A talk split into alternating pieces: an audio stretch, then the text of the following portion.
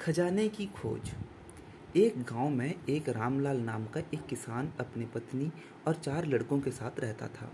रामलाल खेतों में मेहनत करके अपने परिवार का पेट पालता था, लेकिन उसके चारों लड़के आलसी थे, जो गाँव में वैसे ही इधर उधर घूमते रहते थे।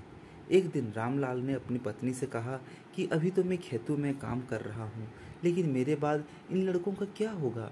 इन्होंने तो कभी मेहनत भी नहीं करी, ये तो कभी खेत से में भी नहीं गए। रामलाल की पत्नी ने कहा कि धीरे धीरे ये भी काम करने लगेंगे। समय बीतता गया और रामलाल के लड़के कोई काम नहीं करते थे। एक बार रामलाल बहुत बीमार पड़ गया। वह काफ़ी दिनों तक बीमार ही रहा। उसने अपनी पत्नी को कहा कि वो चारों लड़कों को बुलाकर लाए। उसकी पत्नी चारों लड़कों को बुलाकर लाई। रामलाल ने कहा, लगता है कि अब मैं ज़्यादा दिनों तक नहीं ज़िंदा रहूँगा। रामलाल को चिंता थी कि उसके जाने के बाद उसके बेटों का क्या होगा। इसलिए उसने कहा, बेटों, मैंने अपने जीवन में जो भी कुछ कमाया है, वह खजाना अपने खेतों के नीचे दबा रखा है।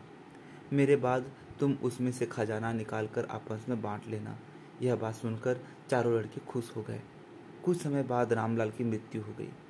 रामलाल की मृत्यु के कुछ दिनों बाद उसके लड़के खेत में दबा हुआ खजाना निकालने गए। उन्होंने सुबह से लेकर शाम तक सारा खेत खोद दिया, लेकिन उनको कोई भी खजाना नज़र नहीं आया। लड़के घर आकर अपनी माँ से बोले, माँ, पिताजी ने हमसे झूठ बोला था। उस खेत में हमें कोई खजाना नहीं मिला। उसकी माँ ने बताया कि तुम्हारे पिताजी ने जीवन में यही घर और खेत ही कमाया है। लेकिन अब तुमने खेत खेत खोद दिया है तो उसमें बीज बो दो। इसके बाद लड़कों ने बीज बोए और माँ के कहने अनुसार उसमें पानी देते गए। कुछ समय बाद फ़सल पककर तैयार हो गई, जिसको बेचकर लड़कों को अच्छा मुनाफा हुआ, जिसे लेकर वह अपनी माँ के पास पहुँचे। माँ ने कहा कि तुम्हारी मेहनत ही असली खजाना है और यही तुम्हारे पिताजी तुमको समझाना चाहते थे। इससे हमें यह सीख मिलती है कि हमें आलस्य को त्याग कर मेहनत करना चाहिए। मेहनत ही इंसान की असली दौलत है।